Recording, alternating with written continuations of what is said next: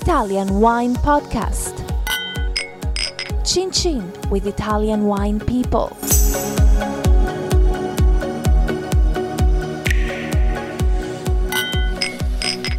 This podcast is brought to you by Native Grape Odyssey. Native Grape Odyssey is an educational project financed by the European Union to promote European wine in Canada, Japan, and Russia. Enjoy! It's from Europe. Hello, this is the Italian Wine Podcast with me, Monty Waldin. And my guest today is Brandon Tebbe. Brandon is a master sommelier based in Las Vegas in the United States. Actually, Portland, uh, Oregon right now, Willamette Valley. Oregon, they've downgraded you then. Yes, I went to, went to make wine instead of selling it. Although I'm going back to selling it in uh, Boston in about three weeks. All right, so you're making wine as well, are you? Yeah. All right, we're going to do 16 different podcasts then on uh, on the wine growing and the somm. Let's start with the somm. But you are still a sommelier. Yes. Okay, like a sommelier for life. Yeah. Yeah. So you, and you still are a practicing sommelier. Yes. Where are you from in the states, first of all?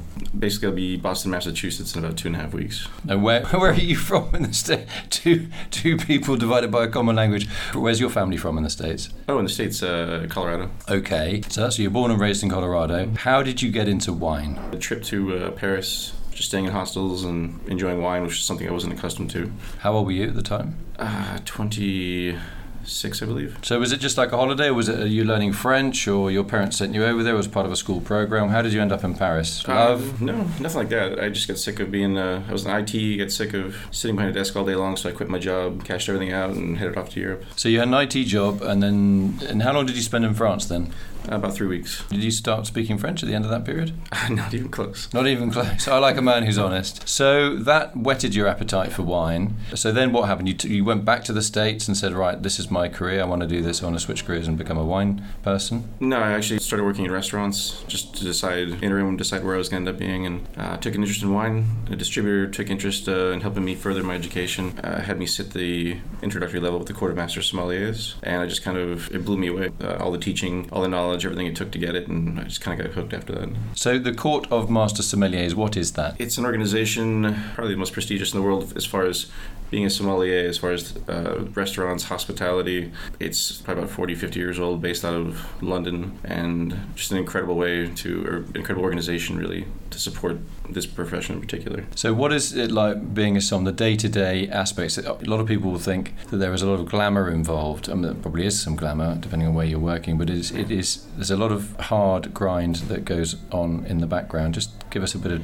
the skinny on that, on that, on that side of the industry. Uh, most definitely. I mean, it's it's 60, 70 plus hour work weeks. It's inventory. It's it's uh, tasting and, and spitting and selecting wines and designing wine lists. It's training staff. Uh, it's spending our time going around. Like I haven't actually taken a vacation, vacation in I don't know, 12 years. Every vacation I take is always wine related, which sounds fun, but really it's winery to winery to winery and about tasting and focus. And okay, so when you're talking about designing a wine list, are we talking about the, the type of paper you use, or are we actually talk, talking about the content on that wine list, uh, or both? Both actually. I mean, I'm really big on content. My wine lists aren't just like okay, these are the varietals, these are the wines. I actually like to have a lot of fun and put uh, educational information or information that just draws people in. Okay, so, so, give me an example. I'm looking at your wine list, and I'm just saying, looking at the I don't know dry white wine list, for example, and I spy a couple of Italian wines on there. Am I just going to see the names of the wines, say Verdicchio or whatever it is? Am I going to see a little description? You're not going to say this is citrusy and floral or whatever. How does that work? In that one, I might categorize it like uh, like streaks of green, and then I would explain what that is and talk about these are wines with herbaceousness and, and uh, light green notes and minerality, and then everything that would fall under that category would be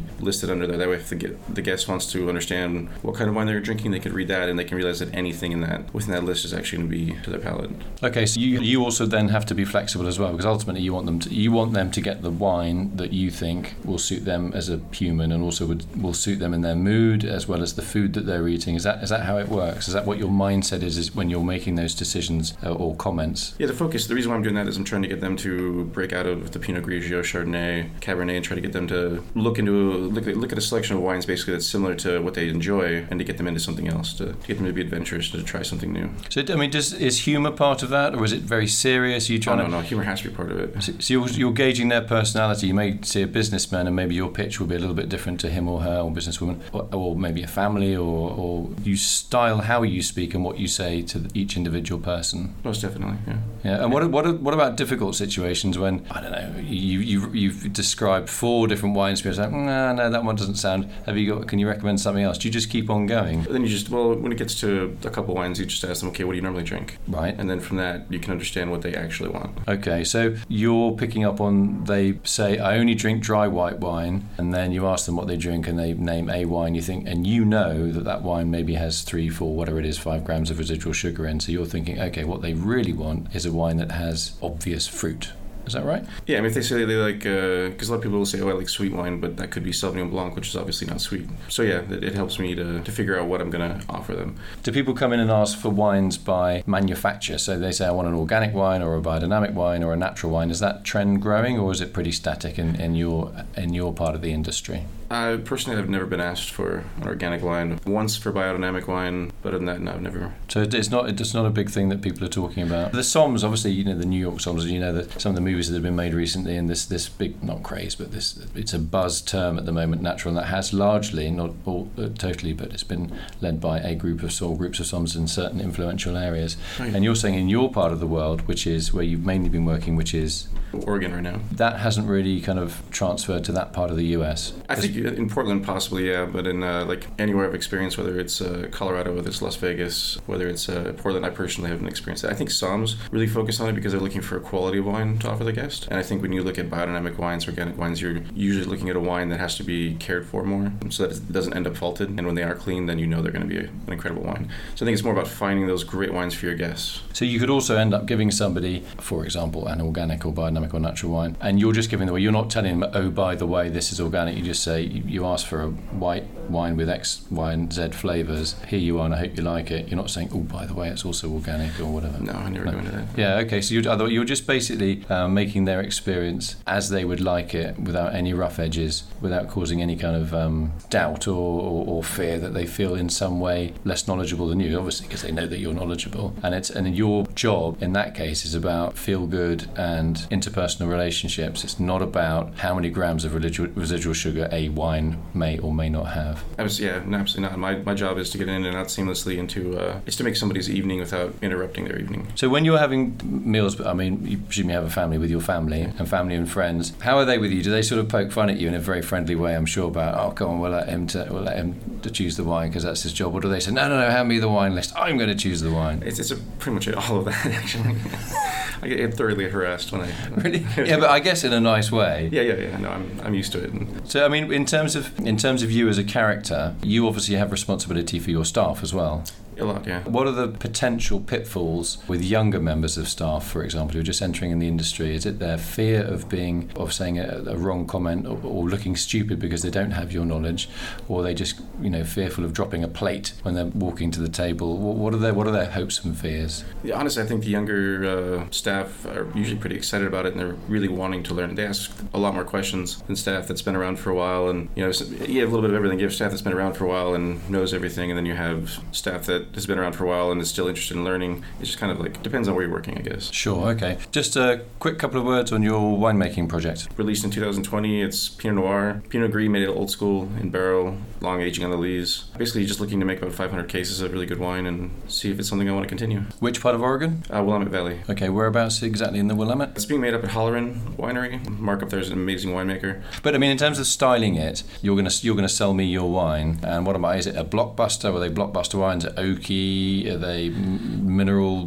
driven? Definitely not about the oak. Uh, the Pinot Noir is really were indigenous fermentation. It was about trying to draw out complexity. It was really about trying to uh, make a wine that represents not just the terroir, but the microbial terroir. Um, Oh, that's interesting. And it's, I'd like to hear about that. That's a good one. I mean, for me, terroir has to be everything. You've got the bloom that's coming in on the, the grapes, and if you're not utilizing that, then how can you speak of terroir? 'Cause that's that's all part of it. With the whites, it's it was about using Pinot Gris and trying to find an interesting way to express it. So there was a little bit of carbonic, a little bit of cold soak to draw out some color, some flavors. There was two different ways to press, one through soft, slow pressing, one up to two bar, really, really hitting it hard, and then micro ox, and all into barrel, gross lees, everything natural. And I picked based on pH, not based on Brix, so I wasn't looking for sugar. I was looking for wines that would be stable, I don't have to worry about them in barrel. Okay, so unfortunately, your Oregon project, I'm going to close it down, and I'm going to say, unfortunately, as well, you are now going to have to move to Italy, and but you can choose where you go, and where you go, you must make at least one wine. Where are you going to go, and which wine would you choose to make? Barolo, Okay, definitely Barolo. I actually had three and a half thousand bucks on that as a bet. I, I imagine that's. And I'm now I can now retire from the podcast, which will be a relief for many of my listeners, uh, and enjoy a very happy life. Just me and my dog. That's all right, Barolo. So, in terms of Barolo, what style of Barolo and what kind of terroir would you be looking for? I like the traditionalists. I like uh, extended aging. I like Barolos that have to soften with time so I can drink them when they're older. I love wines with age. Everyone always asks, what do you like to drink? I like vintage because you can taste history. As far as structure and soil, I usually look at uh, like Serralunga. Actually, really, I look at pretty much anywhere in Barolo because I love the wines. If I want to drink a little early, I look at uh, La Morra. I look at Barolo. If I want to age it for a while, I'll look at Monforte or Serralunga. Okay, one final question. We've got a bottle of your Nebbiolo in our hands. So we're in Barolo. You've transferred there. I come and see you. You're, gonna, you're excited about showing me your wine, and we're going to have a meal. Just one one dish, un piatto solo. What are we going to eat? Do braised lamb leg with uh, wild mushroom risotto, freshly shaved Alba truffles. Okay, so a light, a light dinner then. Excellent. Yeah, I mean, you're a big lad, so you're a strong lad. You could you look like an American footballer. You got broad shoulders. Rugby, yeah, rugby. Oh, you play rugby, do you? Yeah, well, I'm a little old now, so yeah. No, you, you look about five. You got a baby face. Now I'm 40 years old. Forty. 40, yeah. Yeah, well, you're looking good, man. Old boy squad. So Keep, keep drinking the red wine. exactly. I want to say thanks to my guest today, Brendan Tebbe from the Court of Master Sommeliers, sommelier and winemaker. Congrats. Thank you. Great talking to you. Thanks a lot. Thanks. Cool. Good luck with your endeavours.